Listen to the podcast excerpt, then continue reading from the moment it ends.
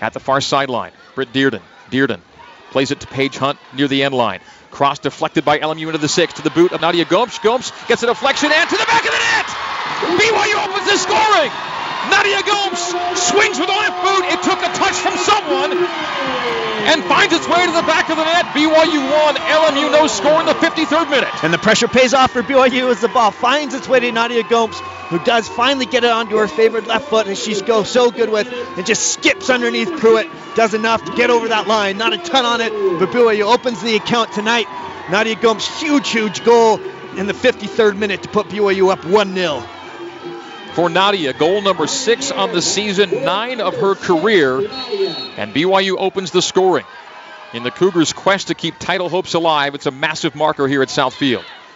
Jocelyn Loomis accelerates, plays it toward the top of the 18. On the run, it Gomes, Gomes has got the ball in a gaping net, and that's two! Nadia Gomes! I don't believe it. What a turnaround for BYU.